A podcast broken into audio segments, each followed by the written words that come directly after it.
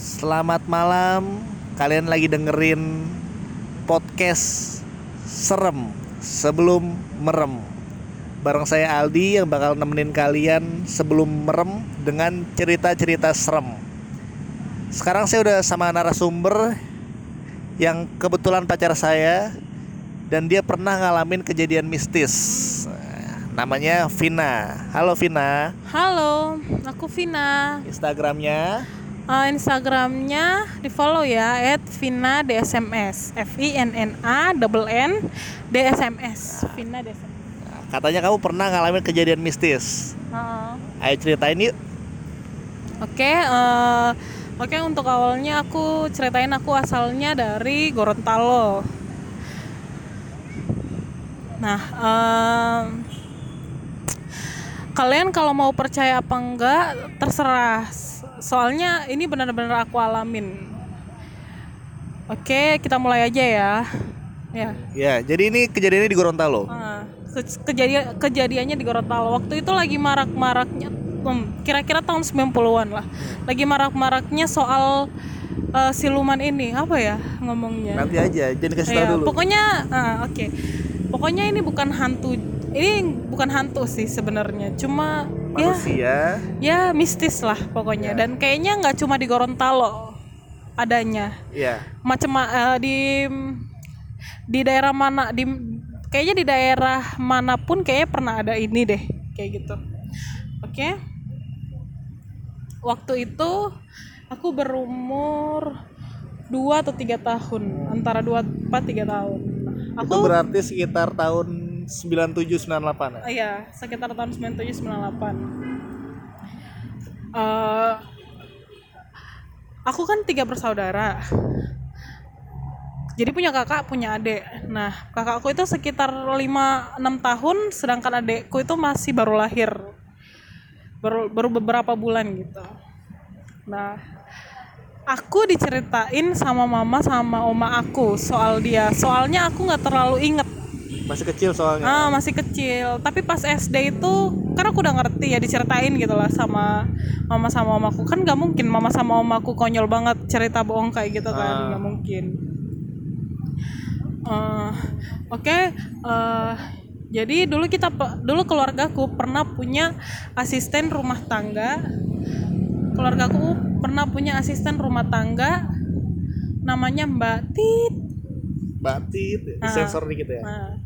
Nah, si Mbak ini sebenarnya, asalnya dari sesama Gorontalo, cuma dia kayak di desa banget gitu loh, kayak pelosok banget. Kan aku di kota Gorontalonya. Nah, ini dia di pelosok banget ya.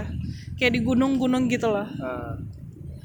Nah, sebagai asisten rumah tangga dia punya kepribadian yang baik. Terus dia juga rajin. Mama sama omaku benar-benar seneng sama sikapnya. ART ini, sama sikapnya. Seneng banget. Soalnya dia itu nggak disuruh pun dia tahu gitu loh apa yang harus dilakuin. Tapi yang aneh sama si Mbak ini, dia setiap maghrib itu pasti udah izin buat istirahat. Selalu itu? Selalu, pokoknya maghrib selalu. Jadi kayak di rumah itu maghrib itu dia udah gak kelihatan sama sekali sampai besok pagi. Tapi mama sama omaku gak pernah ngecek atau curiga sih. Soalnya emang dia menyelesaikan semua pekerjaan sebelum dia tidur pokoknya, sebelum dia istirahat. Nah, tapi sebenarnya sih tetangga-tetanggaku di sebelah rumahku, jadi tetangga-tetanggaku tetangga di sebelah rumah. Tetangga-tetanggaku itu sering ngelihat tengah malam jam 12 ke atas sering ngelihat ada yang terbang, sesosok makhluk yang terbang di sekitaran rumahku. Bukan burung itu. Bukan, itu lebih besar dan ya, karena waktu itu lagi marak-maraknya makhluk kayak gitu, jadi mereka juga tahu itu makhluk apa. Oh iya. Aku nggak bisa sebutin namanya apa dulu ya. Nanti aja. mereka bilang ke mamaku, "Bu, itu ada makhluk ini sering terbang-terbang di halaman rumah." Gitu. Sering terbang-terbang di halaman rumah. Mamaku ya percaya nggak percaya sih, ya kebanyakan nggak percayanya, soalnya kan belum lihat langsung. Belum lihat langsung. Tapi sebenarnya mamaku, aduh aku merinding demi apa. Tapi sebenarnya mamaku itu tiap tengah malam dengar ada sesuatu itu di atas genteng, paham gak sih? Jadi kayak ada bunyi orang jalan atau ada bunyi apa ya, kayak ada bunyi ada orang lah di atas itu. Tapi mamaku ya mikir kalau ayam nggak mungkin, kedengeran segede ini gitu loh. Sering kayak gitu. Kedengeran, iya sering. Soalnya kan mamaku pasti kalau sebelum tidur masih kunci pintu dulu, ngecek kayak gitu kan. Makanya jam-jam segitu tuh mamaku belum tidur. Tapi ya udah sih, seiring berjalannya waktu sebenarnya kita nggak pernah menaruh curiga sama ART kita ini, nggak pernah. Maksudnya mamaku sama omaku tuh nggak pernah curiga sama dia. Simba ini cuma omaku ini kan lebih, karena mamaku kerja, omaku kan lebih sering sama dia.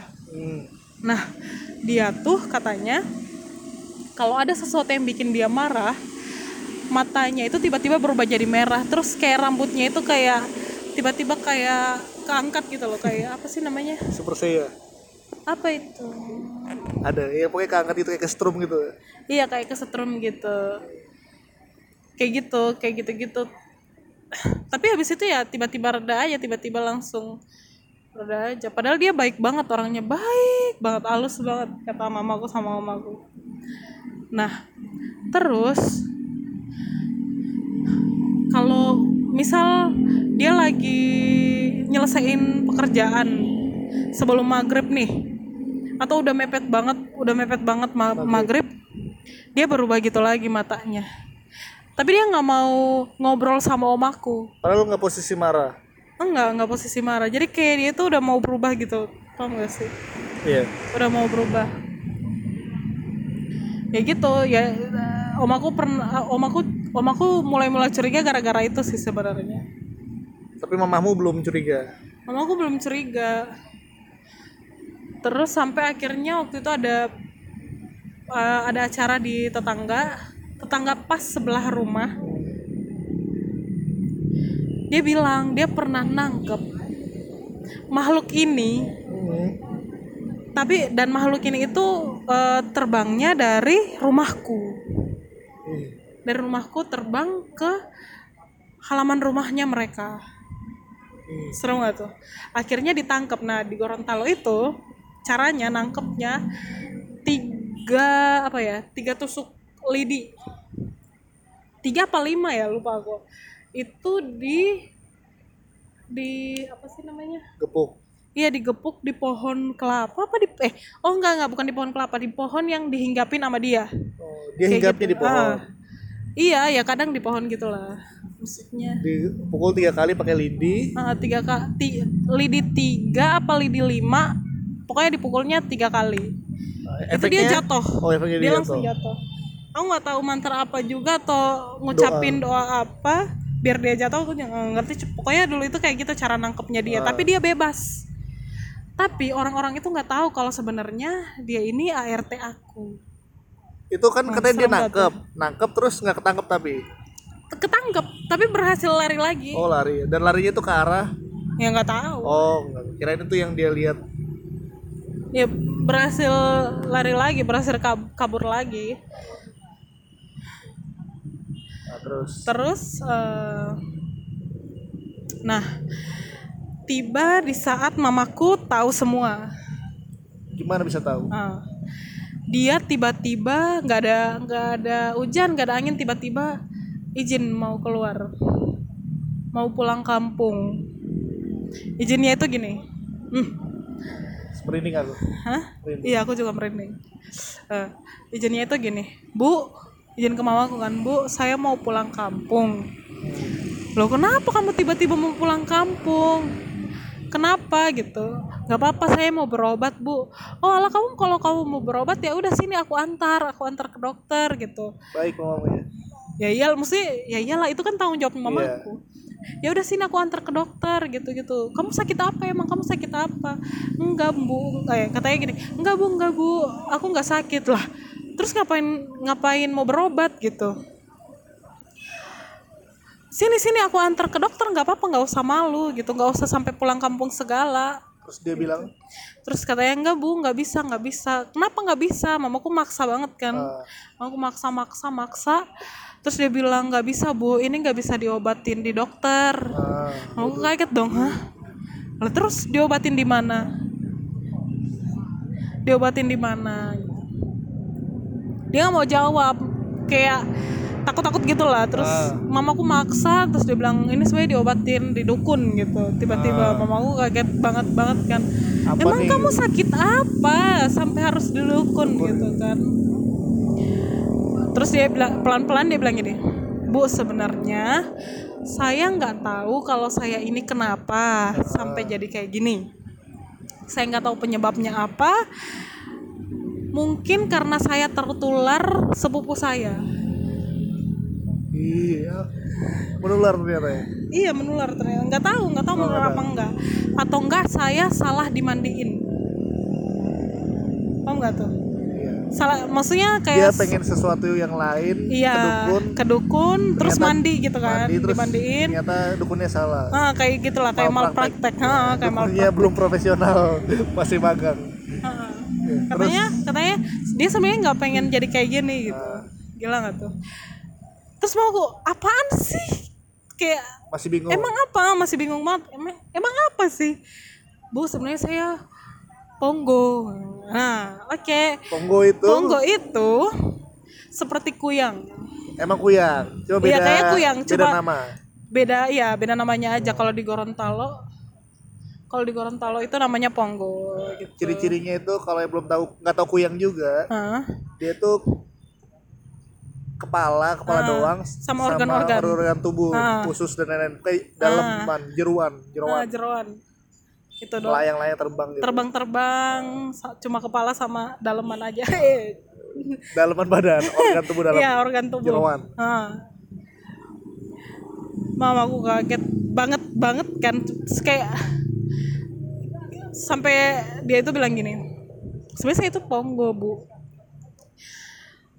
Dan sebenarnya mangsa saya itu orang-orang yang saya sayang kayak anak-anak ini. Seru banget. Kuyang itu mangsanya anak kecil.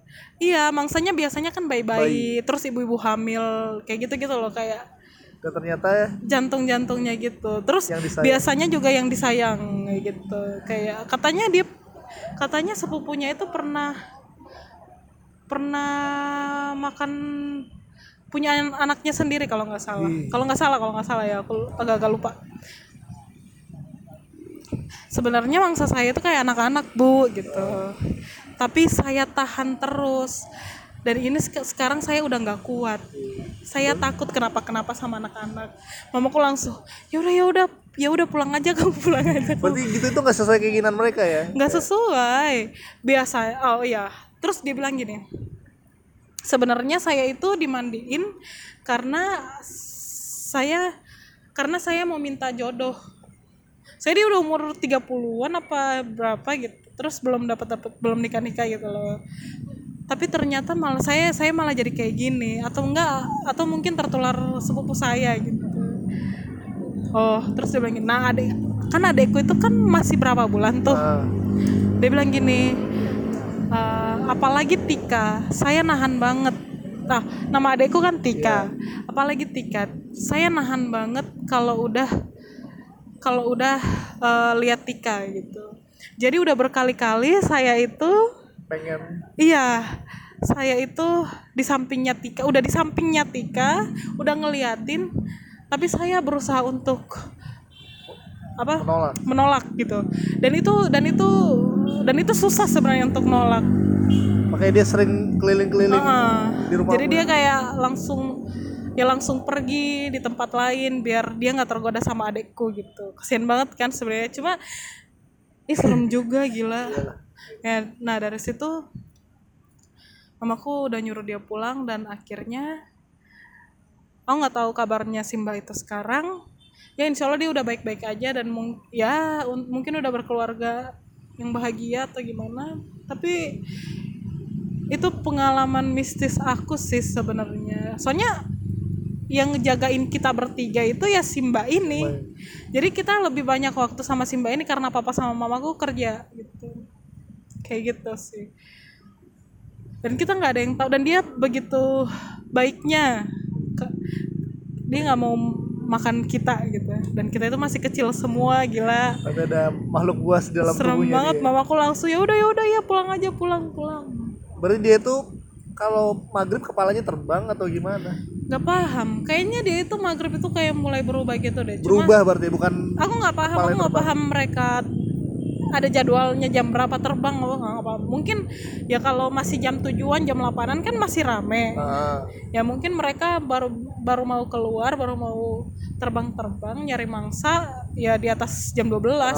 Iya tengah malam banget tapi mungkin gitu. Itu kan nyari mangsa ya, tapi kemungkinan juga berubahnya itu pas jam 6 jam 7 mungkin biasanya. Dan itu kepalanya lepas atau berubah? Kepalanya enggak lepas sih, tubuhnya ketinggalan atau kalau kata omaku nggak tahu sih, pokoknya kalau kata omaku itu dia ada tidur, jadi dia tetap di situ. Iya, jadi itu bukan dia tidur tubuhnya. Aku nggak tahu omaku itu pas lihat pas dia masih belum berubah atau gimana. Pokoknya yang pasti dia itu nggak ninggalin badan doang enggak. Kayaknya enggak. Soalnya kalau itu ya bakal ketahuan sih sebenarnya. Soalnya kan udah tengah malam, mungkin dia kayak ngurung diri di kamar gitu sampai waktunya dia nyari mangsa sampai semua tidur gitu. Mungkin gitu ya, mungkin dia baru. Jadi omaku ya enggak tahu kalau itu gimana, omaku enggak ngerti. Pokoknya pas dia cek ya masih ada, badannya itu masih ada. Kayak gitu sih. Terus apa ya, aku mau dia bilang apa? Ngurung pun kan karena nggak sesuai kehendak dia, maksudnya dia berubah sendiri gitu, bukan kepengenan dia. Iya, kayak semacam kutukan gitu. Kayak gitu. Nah makanya dulu itu orang-orang Gorontalo dilarang tidur maghrib karena mesti dibilangin gitu, nggak boleh tidur maghrib nanti jadi Pongo gitu. Karena si Pongo itu tidurnya pasti maghrib. Jadi gara-gara maraknya itu semua orang tua itu nggak bolehin anaknya tidur, atau semua orang itu nggak boleh tidur pas maghrib, nanti kamu jadi Pongo gitu. Kayak gitu kita sampai kayak gitu sih. Sekarang sih alhamdulillah udah nggak ada. Mitosnya kan katanya ada garis di lehernya, itu bener nggak? Aduh aku nggak tahu sih. Cuma omaku sama mamaku nggak pernah bilang ada garis di lehernya or something. Dia kerudungan nggak? Enggak. Oh berarti mitos aja ya? Ya, nggak paham. Soalnya ya. Malah kelihatan sih kalau ada garis di leher. Iya sih, tapi nggak paham juga. Cuma kan, ya orangnya mana. Ya, dan dia besar gemuk gitu. Dan sekarang di Gorontalo udah nggak ada sih. Udah nggak ada sama sekali kayaknya. Mungkin kalau yang di pelosok-pelosok banget itu masih ada, mungkin. Kalau di kota udah nggak pernah kedengeran ya. Oh iya, dan dia punya suara muncul sama enggaknya. Hah? Iya. Maksudnya? Iya. Kalau dia muncul itu ada suaranya. Jadi dia itu punya burung penanda dia itu lagi di situ. Jadi nanti ada burung bunyi pok pok pok gitu. Itu berarti ada dia. Kalau suaranya kecil berarti dia di dekat kita. Ya kayak hantu-hantu lain lah, kayak kuntilanak. Kalau suaranya besar berarti dia jauh. Kaget. Jadi dia biasanya ada burung, kalau misal burung lewat terus pok pok pok itu berarti ada Pongo lagi berterbangan. Ngeri nggak tuh? Aku kayaknya kecil pernah denger itu sih. Aku kecil udah SD itu aku pernah denger suara burung itu. dan itu maghrib aku dengar suara itu. Gila gak tuh? Gak tahu itu di sebelah rumah apa di gimana, nggak paham. Gila sih, merinding beneran. Gitu aja ya. Yaudah. Semoga kalian suka sama ceritanya. Terserah kalian percaya atau enggak. Iya. Tapi kalian pasti tahu kan makhluk kayak gini ada gitu. Ada, iya. Soalnya nih manusia bukan hantu gitu. Jadi bukan kayak hantu. Manusia yang kena yang kutukan gitu. Kayak gitu sih. Makasih udah dengerin. Komen dan kritiknya ditunggu. Tunggu cerita-cerita mistis selanjutnya tetap di podcast Sebelum Merem. Serem.